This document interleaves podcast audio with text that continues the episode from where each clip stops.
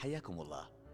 أنا علي بن عامر وأنتم معي الآن وداخل دكاني المتواضع دكان علي. هذا البودكاست اللي أقدمه من خلال منصة مظلة بودكاست وبدعم من منظمة سوبر نوفي الفرنسية.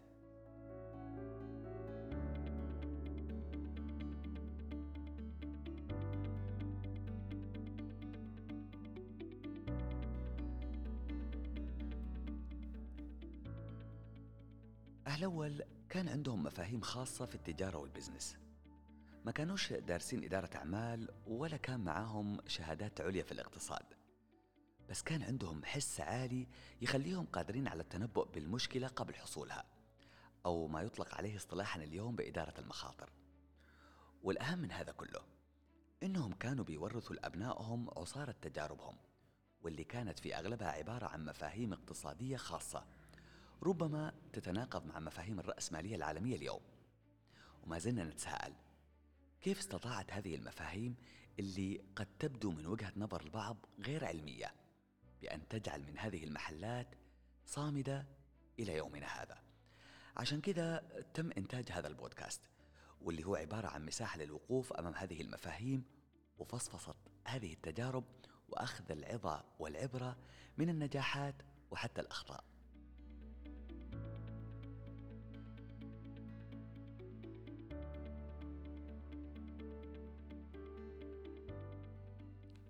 دكان اليوم تجاوز عمره الأربعين عام واستطاع أن يكسب ثقة زبائنه من خلال يافطة صغيرة علقت على واجهة المحل.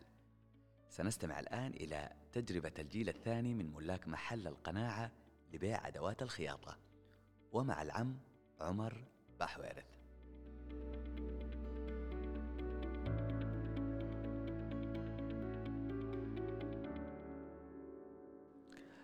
عم عمر أهلا وسهلا فيك في بودكاست دكان علي ونورت الاستديو زي ما يقولوا. الله يحفظك حبيبي علي. الله يعطيك العافية شكرا لك. حياك. طبعا اليوم يا عم عمر نتكلم عن محل صار عمره 43 آه، سنة تقريبا. آه، محل القناعة. نعم. في كريتر. عقبال طبعا مليون سنة إن شاء الله و100 سنة زي ما يقولوا. إن شاء الله. قصة المحل بدأت من تقديم الوالد لاستقالته من وظيفة حكومية. كان يشغلها في البنك الأهلي البنك الأهلي وقتها في آه، عام 1979 تقريبا نعم. واختار أن يبدأ بمشروعه الشخصي وافتتح حينها محل القناعة اللي موجود في كريتر شارع المتحف الحربي نعم. لو تكلمنا عن البدايات عن قصة استقالة الوالد من الوظيفة الحكومية وكيف بدأت تتبلور عنده فكرة آه افتتاح مشروع تجاري صغير؟ بسم الله الرحمن الرحيم. الوالد هو حياته كلها كانت حياة حسابات. حتى أنه كان في البنك مسؤول حسابي يعني مسؤول في الحسابات البنكية. فاستمر في البنك من 1960 إلى 1980 فكان على راتب محدود في البنك وكان الوالد من النوع من الناس المثابرين والموظفين المثابرين. حتى إنه كان الحضور إلى البنك الساعة السابعة والنصف فالوالد كان من الذي يحضر الساعة السابعة. فإذا كان أيام الحضور يعني يستدعي إنك تزاول مهنتك إلى أكثر من وقت الدوام كان الوالد يجلس. إلى درجة إنه كان في يعني هذيك الأيام مبادرات على إنه الغداء يأتي الموظفين إلى البنك. ومشى الوالد ما شاء الله تبارك الله في الحسابات في البنك وكان من المبدعين. إلى درجة مسؤول ما قبل المدير. فالوالد يعني آه ثاني شخص بعد بعد المدير. ثاني شخص بعد المدير في البنك. فالوالد من النوع المثابر والنشيط ما شاء الله. فكانت وظيفته على راتب كما قلت لك محدود. فالراتب المحدود في ظل تسارع نمو الأطفال.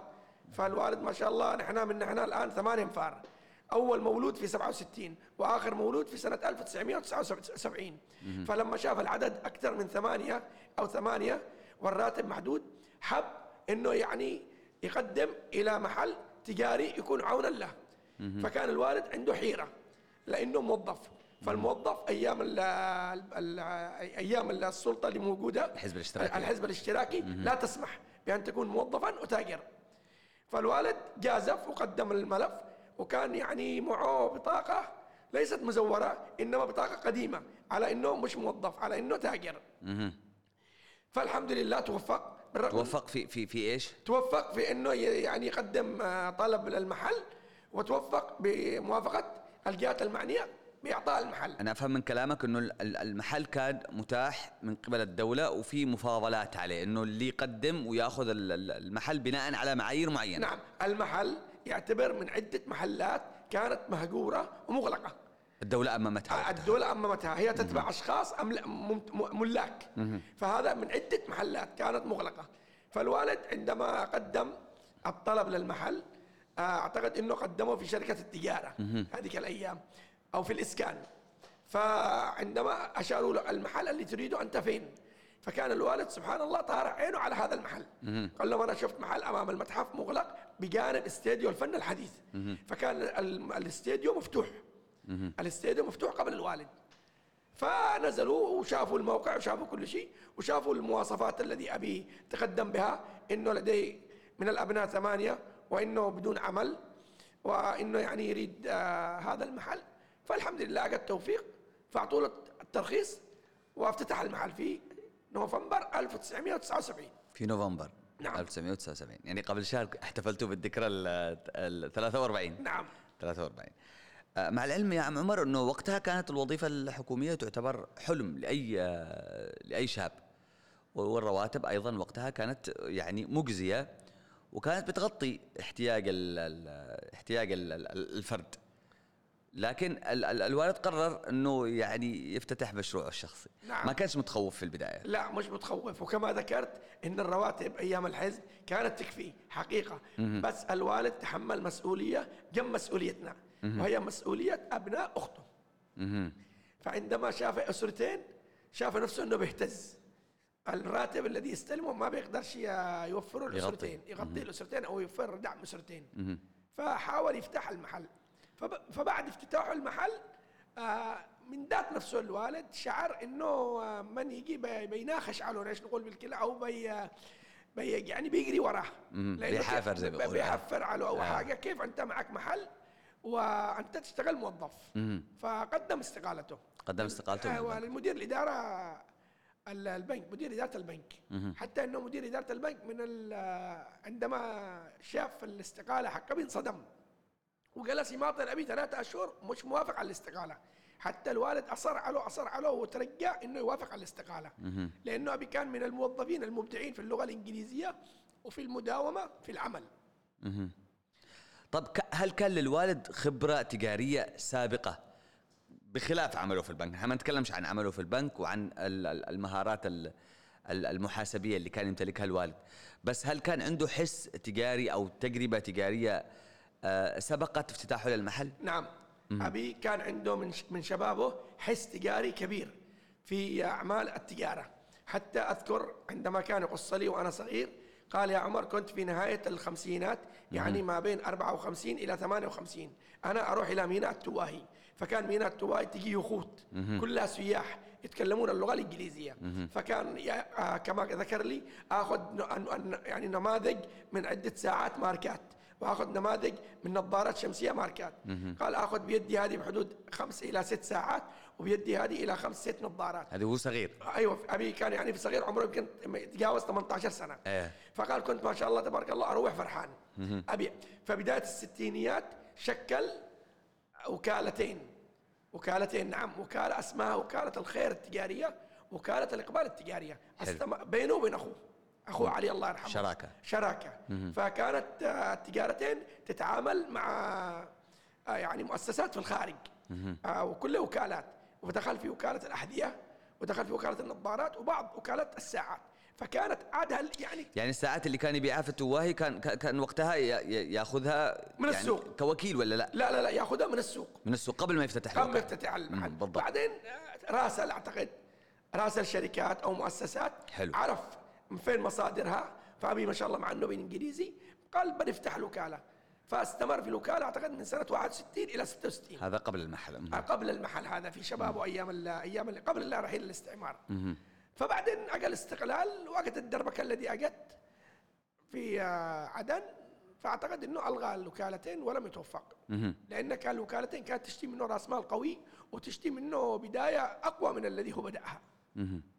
طيب ليش اختار الوالد مجال ال ال ال أدوات الخياطة؟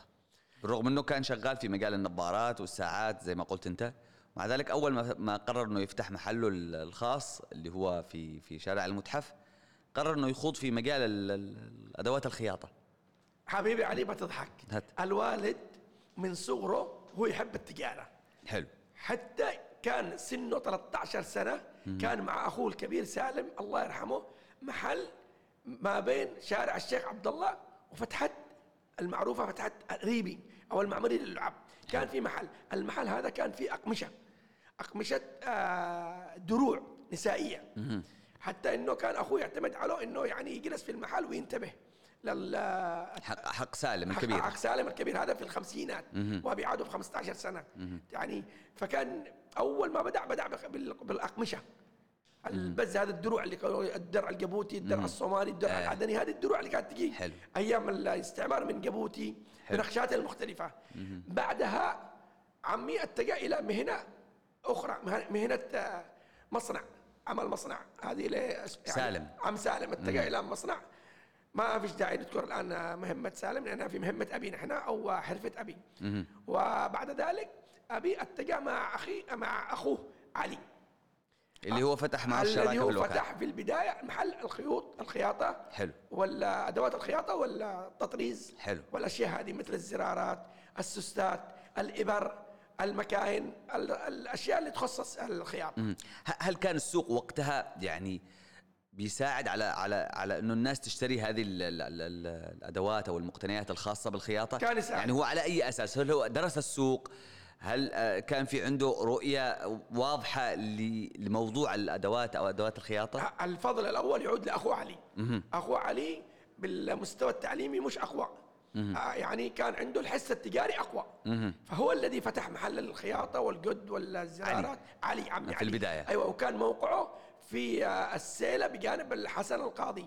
الله يرحمه عم حسن القاضي اللي كان يبيع الدروع النسائية. في السيله حتى كانوا يسمونه محل الوهضي مشهور ومعروف. حلو. أبي أستمر معه أكثر من 20 سنة أكثر من 20 سنة حتى نحن ونحن صغار كنا موجودين بينهم. فأبي أخذ الخبرة واستمر مع أخوه. فبعد فترة كبروا عيال عمي الله يرحمه عمي علي وكبروا عيال أبي الذين هو نحن. فاستوت بينهم فض شراكة. يعني عمي علي جلس في المحل وأبي خرج إلى محل آخر الذي هو القناعة.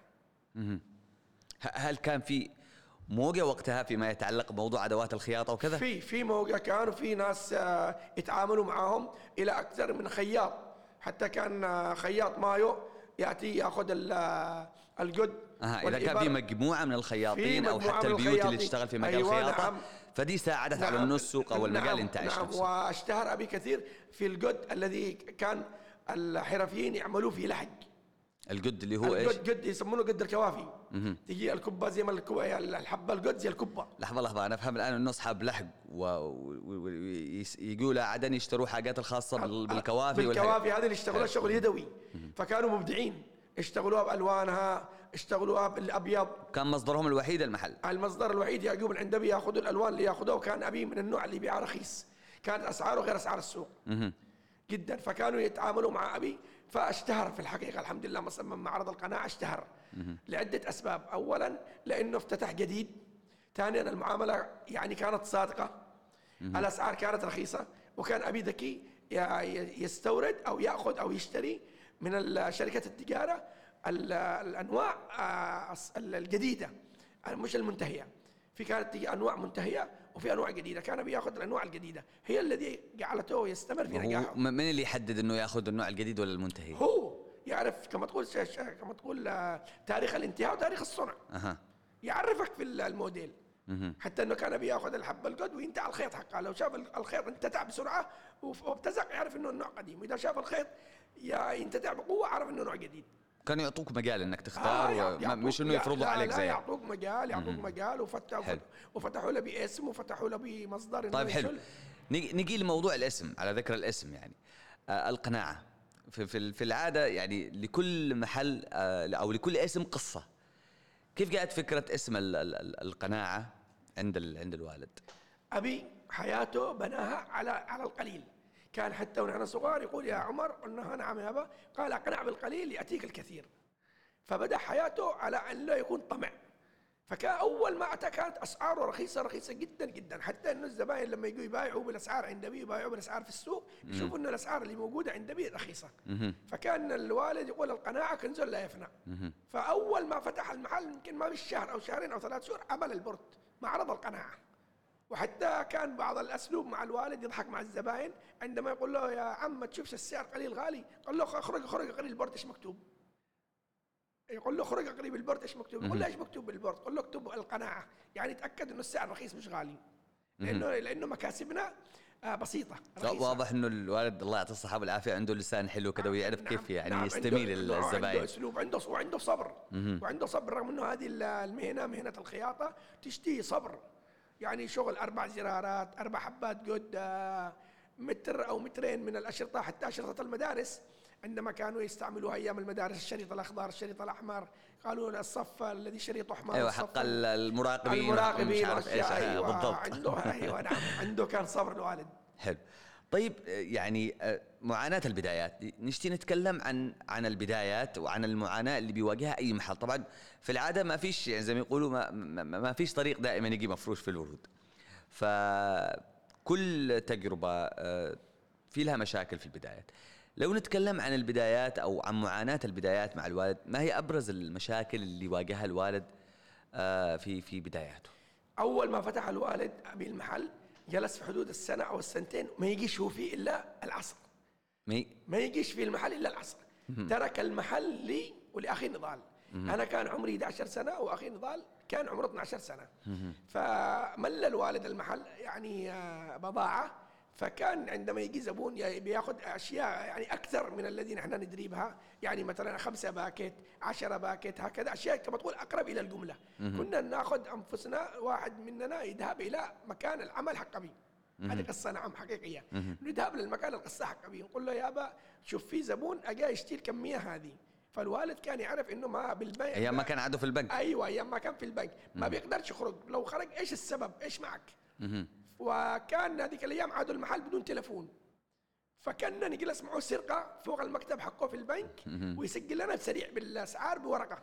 إذا يشتي من هذا خلسه كذا خلسه أيوه. آه أيوة. إذا يشتي من هذا 10 packet يقولوا له نهاية كذا كذا. وإذا يشتي من هذا 20 packet أو يشتي. فكنا ناخذ الورقة من أبي ونرجع للزبون والزبون منتظر في المحل. آه حياة تعب نرجع للزبون نقول له هذه الأسعار نهاية. طيب فين أبوك أنا بتفاهم معه قال له أبي مش موجود أبي يجي العصر. أنا ما أقدرش أجي العصر أنا ويلا أجي صباح. فالحمد لله العملية نجحت بس أبي شافه إنه تعب. يعني نحن نروح ونرجع له نروح ونرجع له. واجت فكرة الاستقالة. اجت فكرة الاستقالة لهذا السبب لأنه إحنا كنا صغار والهدف الثاني إنه منشان عشان ما يكشفوا النوش أيوه منشان ما يكتشفش ويستمر في عمل هذه واحدة طبعا من من من المشاكل اللي بتواجهها. وتعتبر آه، استقالة أبي من البنك تضحية شوفها يعني. تضحية كبيرة جدا جدا. طيب دي دي واحدة زي ما قلت لك من المشاكل. أكيد في جنبها مشاكل ثانية. طبعا وقتها يا عم طيب. عمر ما كانش في وسائل الترويج ووسائل الإعلان اللي نحن الآن نعرفها يعني. أيوه. فمحل جديد. نعم. صح إنه في وسط السوق بس برضه يحتاج جهد ووقت طويل عشان الناس تبدأ تتسامع وتعرف إنه في محل يبيع أدوات آه، خياطة. مشكلة الترويج والتسويق للمحل في في في حينها في فترة الافتتاح هل واجهتم مشاكل في موضوع إنه الناس تعرف إنه في محل أو كيف سوقتم للمحل في البداية؟ آه لو تتذكر. في الحقيقة أشتهر أبي من شهرة أخوه. فحتى لما جاء أبي في المحل الجديد قالوا له مش أنت الذي كنت مع أخوك في المكان الذي عنده في السيلة؟ قال لهم نعم. فالبضاعه نفس البضاعه والأسعار نفس الأسعار. ما كانش في تنافس بينه وبين أخوه لأنه أخوان ما خرجوش عن زعل أو عن حقد أو حاجة. حلو. فالوالد ما شاء الله تبارك الله أشتهر كما ذكرت لك سابقا بشهرته ب يعني صدق معاملته مع الناس. فبعد ذلك آه، بدات المدارس تتعامل معه و يعني مقاولات. أيوه كما تقول مقاولات مباشر. يعني يقول والله شلينا مكان شلينا دي البضاعة من مكان أمام المتحف. صغير هكذا اسمه القناعة في عنده قد زرارة سيستات ورود. يعني حاجات لما تقول شهرة يعني كررت أنت كلمة شهرة شهرة أيوة. شهرة يعني أكثر من مرة. نعم. لما تجي تقول شهرة من, من وين دائما يعني صاحب المحل يستمد الشهرة في تلك الفترة؟ ما كانش في social media ما كانش في Face ما كانش في إعلانات ما كان حتى ال board ما كانش مضاء وقتها. استمد الشهرة أبي من معاملة الناس. الناس الذي يعني نفر يقول الثاني والثاني يقول الثالث والرابع والخامس فأشتهر علي المسامعة يعني. المسامعة في هذا الحل. حلو فعفوا يا علي أنت ذكرت قبل قليل يعني هل واجه الوالد آه، في تجارته بعض الصعوبات؟ أكيد. نعم واجه صعوبات في البداية خصوصا عندما كان يأخذ البضاعة ال- الذي هي متوقفة. يعني في بعض الألوان وبعض البضائع كانت تسبب له نوع من الإحراج. فلما بيجي يأخذها ويشتري يرجعها أيام شركة التجارة ما فيش ترجيع. ف- آه خلاص شو لا ما, ما فيش مجال. بالضبط فالوالد كان يعني يضطر إنه يبيعها بنص القيمة. فهذه كانت تسبب له نوع من الإحراج في في البيع. حتى إنه آه بتضحك كان في قدرة دي أو ألوان ما تمشيش يرجع يصيح لأصحاب اسمهم هذول الذي يسموا الحلويات. هذه قصة. أيوه أيوه يجي يصيح لأصحاب الحلويات يقول لهم والله معي قد هذا لما أنتم تسووا حلاوة كان أيام الحلويات كانوا يربطوها أيوه أذكر. وتعامل مع عدة محلات بنفسه راح والله يا سلام. وكانوا يجوا ياخذوا منه كما تقول بلانت كيس آه. وكان يقول لهم دي ب 5 شيرين ودي ب 10 شيرين وياخذوا بلانت كيس حلو. ويلا وشلوه من ربطوا له حقوا الحلاوة وسووا له الخيوط ومشوا له وخارج. منه من ال- الألوان والأنواع اللي ما تمشيش هي هي واحدة من المشاكل اللي اللي اللي أنت ذكرتها الآن إنه أنت يعني المحل افتتح تقريبا في في فتره التأميم. نعم. بداية فتره التأميم أيوة. مع بداية فتره التأميم. تلك الفترة كان ما فيش إلا يعني مورد واحد للسوق اللي هو شركات التجارة. شركات التجارة نعم، الداخلية. وبرضه كانت الدولة بتراقب كل اللي يدخل ويخرج. نعم. ودي واحدة من أكبر المشاكل اللي ممكن تواجهها أي تاجر. نعم.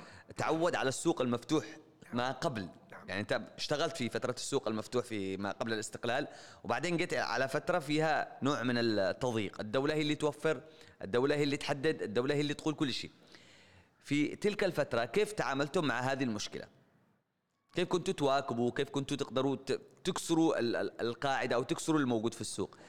ولا ما معنا الا نمشي, نمشي بال- بالموجود؟ ما معانا الا نمشي بالموجود. نهاية الثمانينات يا علي نهاية الثمانينات ما بين 88 وفوق إلى حلو. حلقه الوحدة. بدأت تفتتح تجارة الشنطة. حلو. أعتقد بدأت تفتتح تجارة الشنطة. هؤلاء الناس اللي يسمون انفسهم تجار شنطه حلو. بدأوا يطلعوا الهند. أغلب أغلب التجارة بدأ بي يتأسس ويبتني فيها من تجارة الهند حقيقة. فكانوا اللي هي ما, بين كم؟ متى بدأت تحديدا؟ من, من 88 88. بدأ ال- الحزب الاشتراكي يخلي. الناس تسافر وده. فكان يريس أي واحد تاجر شنطة يسافر يجيب له شنطة. الشنطة هذه تقدر ب 30 35 40 كيلو بس فيها ما شاء الله ما يعبي بضاعة شهر للمحل. منها ورود منها زرارات جديدة بألوانه بأنواعه ومنها أنواع من القد وأنواع من الإبر أنواع من الأهواك حق الشعر. تجي هواك حق الشعر هكذا زينة. فكانوا فكان الوالد حظه إنه أول ما بداوا تجار الشنطة وكأنهم بداوا اللي عنده. حتى أول ما كان يجي زبون يصادف ال- البضاعة الجديدة يقول لهم سبحان الله البضاعة هذه الأول مرة نشوفها. فتجار لأنه كان تقريبا كل الحاجات موجودة في كل مكان. أيوه أول كان الحاجات. موجودة في هذه أبي استفرد فيها. ما كانش الدولة تمنع؟ قلت لك أول انفتاح. أها. هذا بدا أول انفتاح في 88 عندما بداوا الناس يتاجروا تجار تجار حلو. الشنطة. يعني أنا أقصد إنه ما كانش في يعني لا ما فيش. ممانعة لا ما فيش ممانعة. بدأت الأمور تتحسن يعني شوية شوية. مهم. حلو. طيب وقتها ما كانش كمان في قروض. يعني يعني نحن عرفنا نظام القروض القروض بعد ال لا ال- ما فيش قروض. الوحده الوالد اشتغل برأس ماله. كيف كان دائما التاجر يعني بيحل مشكلة أي عجز يحصل عنده في ال- في المحل أو عندما يريد أن يتوسع أو عندما يريد ان ان ان, أن يستورد. في في العادة النظام القائم الآن أنه ممكن تقدم على قرض أو ممكن يعني آه تتسلف من البنك وعلى أساس إنك تبدأ ترجع. بس الفكرة وقتها ما كانش موجودة. لا. كيف كان- كان التاجر يعني يتعامل كان مع كان أبي معه؟ راس مال محدود لأنه أبي لما انفصل عن عمي أعطى له مبلغ من المال. حلو. هالمبلغ من المال هذا أبي شغله في المحل لأنه لما استلم المحل استلم المحل فاضي. فالمبلغ هذا الذي أعطاه له أخوه ابي يشتغل شغله في المحل فسبحان الله كيف تباركت ال- العملية وتباركت التجارة والعملية كانت بسيطة في البداية يعني مش قوية جدا برضه كان في جزئية أنت وريتنا صورة نعم. دي الصورة تقريبا كانت لك والأخوك نضال. نضال في في في الخلفية كان في بعض المنتجات نعم. اللي أنا أتذكر وقتها كانت ممنوعة نعم. في, أيوة. في, أيوة. في فترة الحزب الاشتراكي اليمني كيف كان ال ال ال الوالد يوفر هذه المنتجات يعني مثل عطر أبو هندا نعم آه أبو فاس. أبو فاس فيكس. صلية تاتا بالضبط بالضبط. هذه مكان هذه مكان مكان الحلاقه الصيني اللي تجيب بكتها صغيرة زي باكت ودي, السيجاره ودي كانت ممنوعة. ممنوعة جدا. بالضبط. كانوا هذول الصباحة يهربوها من مناطق آه، خارج حدود مناطق الجنوب. فكانت تأتي بكميات بسيطة ليلا كانوا يهربوها ليلا باسرع بأسعار بسيطة. فكانت توصل يعني كنت تشوف البضاعة دي لما توصل وتشوف وتشوف كأنه رقبتك في مشنقه دي الدرجة. إلى الدرجة هذه الخوف الصدق. حتى الوالد لو كان وصلته مثلا 40 قارورة بابو هندا يجيب خمس حبات للمحل. ولو وصلته 50 ماكينة حلاقة يجيب خمس حبات للمحل. يخبي الباقي. يخبي الباقي في مكان يعني حتى إحنا كنا ما ندريش فين. دي الدرجة. أيوه ولا الدرجة لأنه يقول لك البلد قائمه على نظام وقانون فمش معقول أجي أنا أروي نفسي إني طرزان وأخرب على نفسي. وهل كانت تباع يعني زي ما زي ما هو الآن يعني سائد إنه حاجة ممنوعة أكيد بتنباع بسعر غالي جدا. لا ما تبتاع بسعر غالي تبتاع بسعر حلو لأنه المهربين ما كانوا مش يجيبوا غيرها. حلو. إنك بتبيع بسعر غالي بتوقف لكن لما بتبيع بسعر رخيص بتقلب مهم. طيب آه نجي لجزئية اللي هو ما بعد ال ال ال الوحدة. نعم. يعني 1990 دخل ال ال أو بدات بدأت سياسة السوق المفتوح وال وتوسعت ال- المجالات التجارية. هل أثر عليكم انفتاح السوق وقتها في عام 1990 لا أعتقد لأنه برضو الوالد ما شاء الله عليه وقف مع أخي الثالث لبيب. وكان لبيب يعني يعني لما خرج في نهاية الثما- 88 كانوا عمره قريب ال 20 سنة أو 18 سنة. واكب مع الوالد. مع بداية الوحدة واكب لبيب مع الوالد. فلبيب مع إنه شاب واكب الوالد. فكل جديد ينزل السوق كان يفيد الوالد في إيبه. يفيد الوالد يا زي, زي إيش؟ يعني الورود اللي ظهرت الجديدة فوق الفساتين. ال- الحبوب هذه المطرزة. اللي تجي زي ما لما يسمونه لول. آه اللول اللول هذا المطرز آه، الورود ال- في شلش يجي زي ما ال- الأشكال. كما ذكرت برضو الزرارات تجي تشتغل على مكاين. في زي ما البالطوهات يجي بالطو يقول لك الشيء يكون الزرار نفس لون البالطو. فالوالد أول من جاب الماكينة من الهند وعمل الزرارات هذه. ال- الكبس هذا الكبس زرارة الكبس. كان فبدأ فبدأ يواكب. ما ما طفش المحل ما شاء الله تبارك الله كل ما له ينهض القناعة جاب القناعة جاب القناعة جاب والرزق على الله وما شاء الله تبارك الله. ماشي حاله طب كيف كانت ال- الوالد مع مع السوق بشكل عام؟ أنا ما أتكلمش عن الزباين عن التجار، علاقته بالتجار الموجودين وقتها آه، كيف كان شكل ال- المجتمع التجاري وقتها؟ يعني أنا أعرف إنه كانت علاقات متماسكة جدا، ما نعم. فيش ال- اللي هو موجود إنه ده بيحافر ده لأنه منافس أو حاجة زي كده يعني. كانت علاقته مع التجار علاقة حلوة. حتى أغلب أصحاب الق- الأقمشة عندما يجوا يعني يجوا زباين عندهم يأخذوا منهم دروع نسائية أو حاجة أو شيء يقول له طيب أنا كيف بوديه وكيف بشتغله كيف الشيء زينه إيش أعمل له؟ كان يقول له روح القناعة. القناعة عنده ورود عنده زرارات عنده حاجة عنده القد عنده س- فمن طيبة أبي حصل الناس تحبه وتشهره وتوصي عنده زباين. طيب آه ذكرت نقطة مهمة اللي هو إنه كان أخوك لبيب بيساعد الوالد فيما يتعلق بموضوع المواكبة. نعم. آه، متى بدأ ال- ال- الوالد يعتمد بدرجة كبيرة جدا أو على على أبنائه؟ في الحقيقة في البداية اعتمد علي أنا ونضال. بعدين بعد 88 أنا رحت تجنيد تجند. إلى سنة 90 وكذلك نضال تجند وواصل دراسته. حلو. آه، بالجامعة دخل في الحقوق. وأنا اتجندت وخرجت إلى مجال آخر حلو. في عمل. فثبت معه أخي لبيب حلو. في المحل لأنه لبيب أول ما جت التسعينات كان عمره 18 سنة. فلبيب واكب العمل مع الوالد وقيم في المحل ما شاء الله. تقريبا من 79 إلى إلى إلى 90 ذكرت إنه ما كانش في منافس في ال- في ال- في, ال- في السوق. لا ما فيش. يعني ما فيش منافس. ما كان كان منافس. كان القناع هو الوحيد اللي نعم. يتفرد بمجال ال- نعم. الأدوات ال- تقدر تقول إلى من 90 إلى 95 96 كانوا يعتدوا بعدليات اسحاب الخياطه عددهم قليل جدا. عددهم لا يتجاوز العشرة. اللي اللي يبيعوا أدوات أدوات الخياطة. أدوات الخياطة. يعني تقدر تقول خمسة في عدن وخمسة في الشيخ عثمان. طيب في هذه الحالة هل عدم وجود المنافس نقدر نقول هو اللي خلاكم أو هو اللي ساعد على الاستمرارية والبقاء؟ هو شوف يا علي مش آه، عدم وجود المنافس. الشغلة هذه شغلة تشتي صبر. تشتي. تشتي صبر. ال- الشغلة شغلة الخياطة شغلة دقيقة. يعني إبرة رقم 16 إبرة رقم 18 اشتي الزرار هذا بني بس أفتح بني أغمق. اشتي الزرار هذا أخضر أشتي أخضر فاتح أخضر حاني أشتي أكبر من هذا الحجم. أشتي القد يكون لونه من النوع الذي يطابق لون الثوب أو لون الدرع أو لون الجاكيت. فالعمليه أو مهنة الخياطة تشتي صبر. وتشتهي نوع من القلب النفس. حتى إنه كثير من الناس كانوا يسألوا الوالد ما شاء الله عليك أنت الآن قدك قريب ال 55 ال 60 وأنت مستمر في الخياطة أنت عندك قلب. أنا ما أقدرش أشتغل هذا العمل. لو أجي أشوف تجيب لي خمسة زرارات جيب لي أربع إبر جيب لي خمس حبات قد فكما قلت مش منافس. العملية تشتهي نوع من الصبر وأبي من النوع الذي يتمكن بالصبر هذا. طب هل الموقع أو وجود الموقع في قلب السوق عامل مساعد؟ الأكبر من عامل مساعد. عامل مساعد ونص. المحل اشتهر لأنه حتى العنوان لما كانوا يقولوا فين دي القناعة؟ يقولوا القناعة قدام المتحف العسكري، فين القناعة؟ قالوا القناعة قدام المتحف العسكري. خلاص. الشهرة جت برضه من العنوان ومن الموقع. متى بدأ الوالد يعني يعني يتخلى عن المحل؟ أو يعني يسلم الرايه لل ما شاء الله أبي استمر في المحل إلى 2006 ما شاء الله. وهو يعني عمره 64 سنة. 64 سنة أجل له الجلطه وعمره 64 جلطه دماغية. بعد الجلطه الدماغية ما حصلش عافية ولا عاد وصل للمحل. فحمل الرايه من بعده أخي لبيب والآن أبناء مع لبيب. أبناء أخي لبيب. في العادة دائما لما يكون في مشروع عائلي آه، انتقال المشروع من ال من ال الأب إلى إلى الأبناء عادة ما بيكونش موفق أو دائما ما بيستمرش المحل. ومع ذلك استمر لبيب ونضال وأنت أيضا. في إنه المحل يحافظ على رونقه وعلى على مكانته. كيف استطعتوا إنكم تكسروا هذه القاعدة اللي هي فترة الانتقال دائما ما بين الأب إلى الأبناء أو من جيل إلى جيل؟ كسرناها بكلمة واحدة. ما كانش موجود أي خلاف ولا اختلاف بيننا.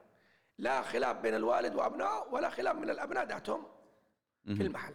فهذه الذي جعلت المحل إلى اليوم يستمر.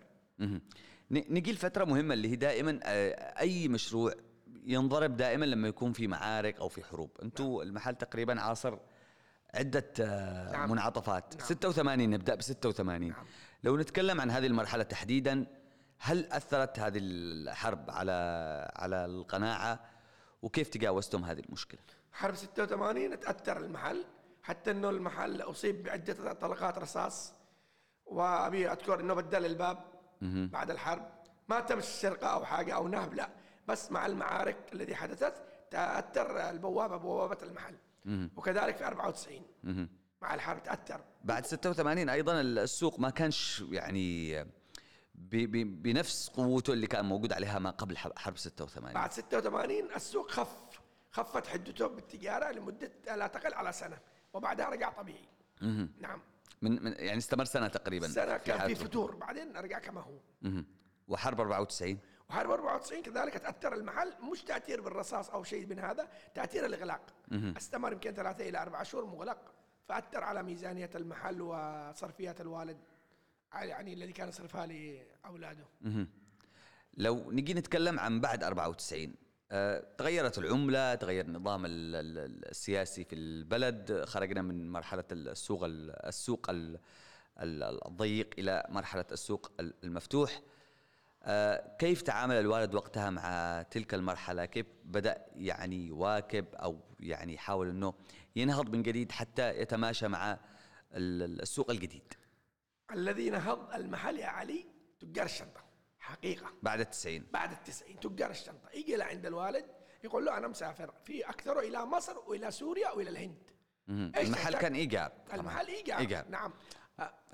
بقيتم تدفعوا الإيجار للدولة ولو إنه تغير النظام وقتها؟ في في التسعينات كان للدولة بعد ما قال القانون يرجع الان للمالك. حلو. تمام. فشهرة المحل أشتهر من تجار الشنطة حقيقة يعني.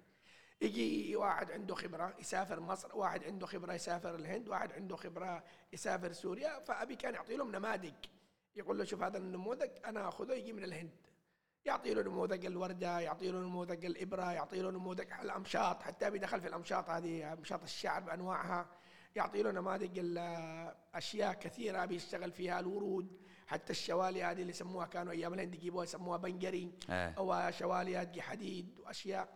فاشتهر الوالد أكثر وأكثر ببضاعة الهند من بضاعة سوريا وبضاعة مصر عندما كانت ما شاء الله تجارة الشنطة هذا بعد الوحدة. بعد الوحدة وبعد الحرب حق 94 حلو.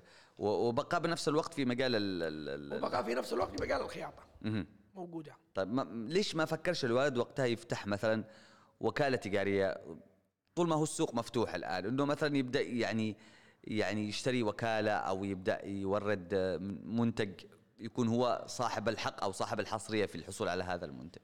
مع أنه السوق الآن مفتوح. نعم السبب كان المحل صغير ونحن كثير. يعني آه إيش أقول لك؟ كان المحل يصرف على أكثر من 20 نفر. يعني أبي ونحن ما شاء الله تبارك الله مع الوالد وأمي 11 وكما قلت لك أخته وعيالها إلى 20 نفر. فما افتتحش البقال معه على أنه أبي يتوسع.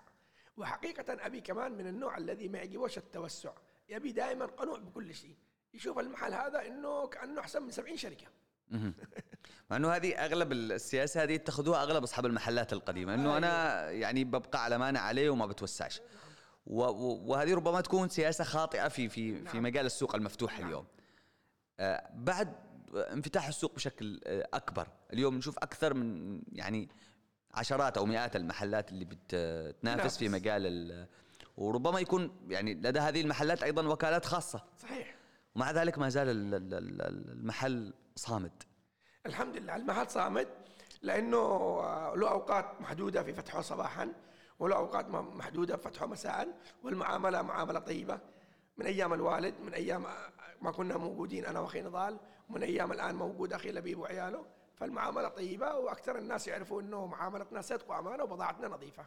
وهذا الذي خلى المحل يشتهر وما زال على قيد الحياة. إيش أكبر المشاكل اللي بتواجهكم اليوم؟ والله المشاكل اللي تواخذنا اليوم مشاكل الإيرادات يا علي. مش إلا في محل القناعة في عدة محلات تجارية. الإيرادات ب 2022 أرهقت الكثير منها حتى فواتير الكهرباء والماء والضرائب والواجبات ومزاولة المهنات غيرت كثير كثير كثير في ظل الضعف الأسواق اللي, اللي نشاهدها الآن. هذه أكبر المشاكل اللي تواجه الجميع في العام هذا 2022 طيب لو لو في نصيحة توجهها لأي شاب صاحب مشروع آه، صغير يفكر إنه يفتح اليوم نشوف أصحاب محلات مع الأسف يعني ربما لا يستطيع أن يصمد سنة أو سنتين. وبينما نجد إنه هناك العديد من المحلات اللي قدرت يعني تصمد لأكثر من خمسين سنة ومن بينها القناعة. لو توجه نصيحة للشباب أصحاب المشاريع الصغيرة والرياديه اللي يفكروا إنهم يكبروا ويتوسعوا. إيش النصيحة اللي بتوجهها لهم؟ والله أنا اولا النصيحة اللي أوجهها لهم إنه لا يأس مع الحياة بالرغم إنه هذه الأيام الأسواق معطلة حقيقة. ولكن أكثر الشباب نتمنى إنه لا يدخل فيه اليأس. فملاحظه بابا سعيد النصيحة.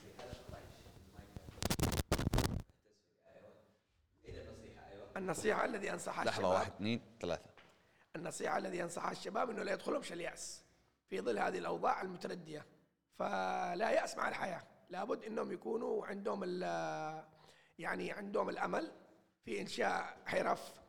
ففي الحقيقة حتى رأيت قبل أيام ولمدة تتجاوز السنة آه، عند الكريمي أمام جولة الفل.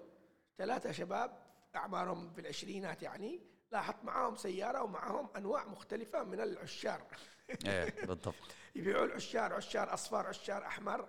فحسيت إنه يعني كما تقول المهنة هذه وهدف إنه يرتقي ولكن مسكين فوق سيارة. فلو قام يعني يشتي يتطور ويقول بشو المحل وبعمل عنوان وبعمل بورد يقص يضربها اخماس فسداس ما أعتقدش إنه بيشتغل بالفاضي. فيجيب السيارة ويستأذن من الكريمي إنه بيوقف جنبه. وشبابنا في الحقيقة لازم آه، يكون عند السلطة المحلية دعم لجميع الشباب بمختلف التخصصات. كثير من الشباب لما تجلس معه تحصل عنده حرف كثيرة. حتى الحرف المهنية في الكمبيوترات في المراسلات في فتح الشفرات يعني أشياء كثيرة. بس في الوقت هذا ما حد يلفت لحد. فالشباب لابد ان تكون في نظرة كبيرة من السلطة المحلية في الاهتمام بهم. لأنه الشباب كما أرى في هذه الأيام عندهم الخبرات وعندهم الحرف وعندهم الأمل في المستقبل ولكن آه، لا يساعدهم أحد في ذلك. طب لو لو قلت لك آه، تعطينا نصيحة أو شيء تعلمته من من الوالد الله يعطيه الصحة والعافية غير الصبر. أنت شخصيا. أنا كنت أقول للوالد كلمة. يا أبا كيف حياتك أقمتها؟ يعني أنت تعبت يا أبا. أجيت أبي ولد شوفه في محافظة لحج أبي ولد. أبوه حضرمي فقلت أقول له يا أبا إيش يعني كيف حياتك أنت يا أبا؟ يعني خليته. كان يقول كلمة واحدة يقولها أعتمد على الله ومن ثم على نفسك. أبي عمره وحياته معتمد على نفسه قيم نفسه بنفسه.